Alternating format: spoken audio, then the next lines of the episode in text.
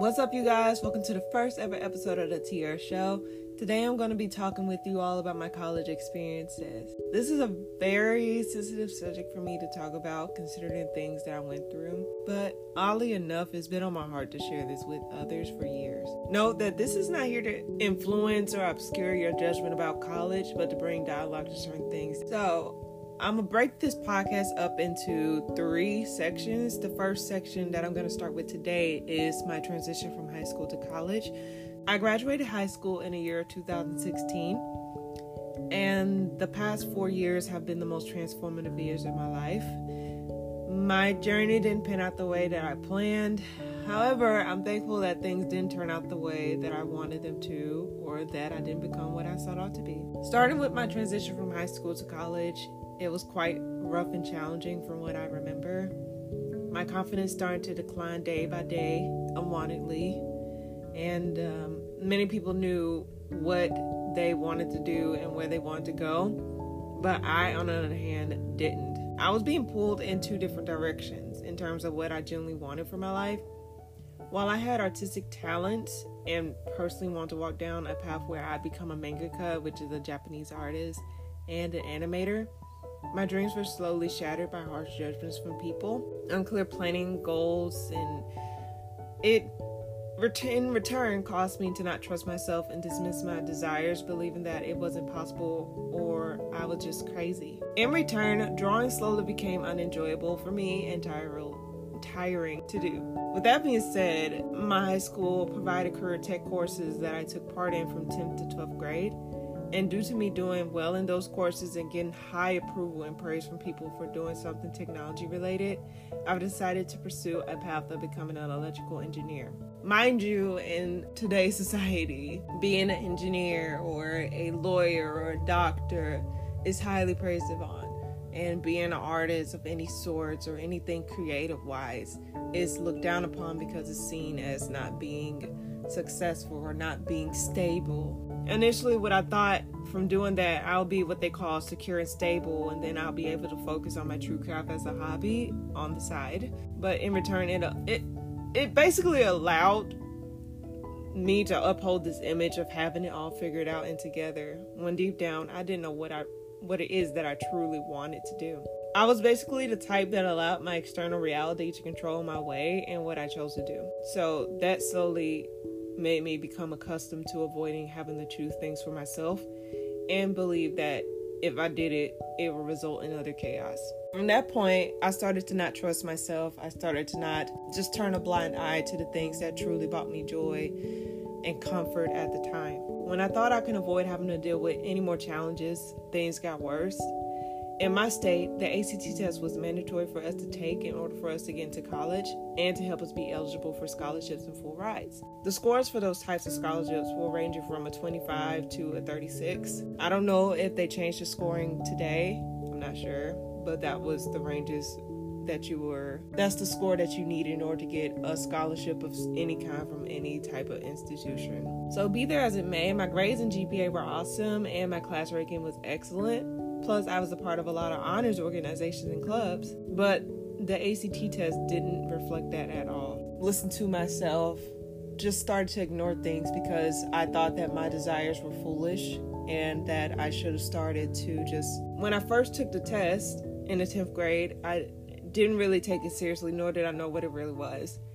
However, my score was a 17. I didn't pay the test any mind again until I actually noticed what it was truly for. So in the 11th and 12th grade, I noticed what it was truly for. I started taking it again with the determination to do better and to get a higher score for scholarships. The second time I took it, I managed to get a 19, which was not the score I was aiming towards but it was a start. So I started to study and practice ACT things until it was time for me to take the test again. I was so confident that my score would be even better and higher until I got my results back a few weeks later and my score was an 18. My heart sunk.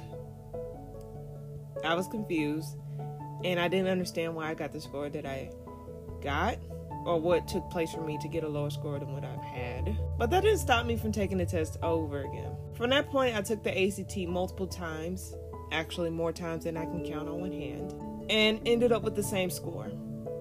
and 18. Over and over and over again.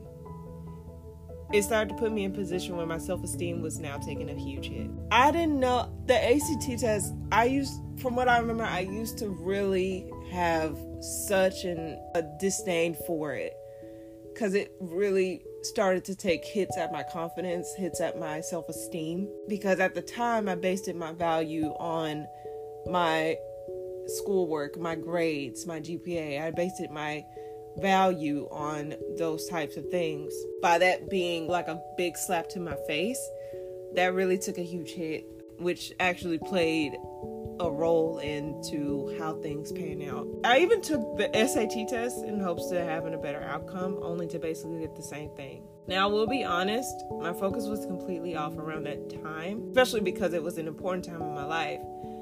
And because I was focusing, putting a lot of my energy into something that tended to take up a lot of my time, it low key made stuff a lot more difficult for me. I was feeling behind because my peers were getting better scores than before.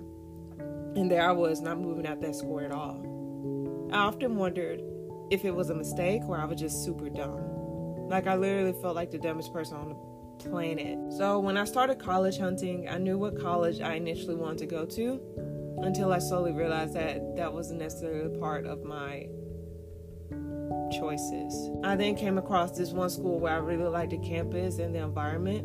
Plus, they were known for their math and sciences. Then started to set my sights there and started to change gears. Granted, I only viewed like three to five schools altogether, and that school felt like the right speed for me where I was planning to take the next step of my life. I never really put much thought into college choices. However, what really sold me at that campus was that I get my own room and the campus was super nice and clean. I in terms of colleges, like I look at the aesthetics, I look at the vibe, I look at the the amount of people there. Because I'm just more to myself, I didn't want to be bombarded by a lot of energies. So the last time I decided to take the ACT, I made it out with a 20, which was a huge excitement for me, even though it wasn't all the way approved for scholarships and full rides. The downfall of that was the college that I chose required a 21 for acceptance, especially for my chosen field of work. Considering that I was an honor student and considered a person that was going to be successful in life, I wanted my school of choice to show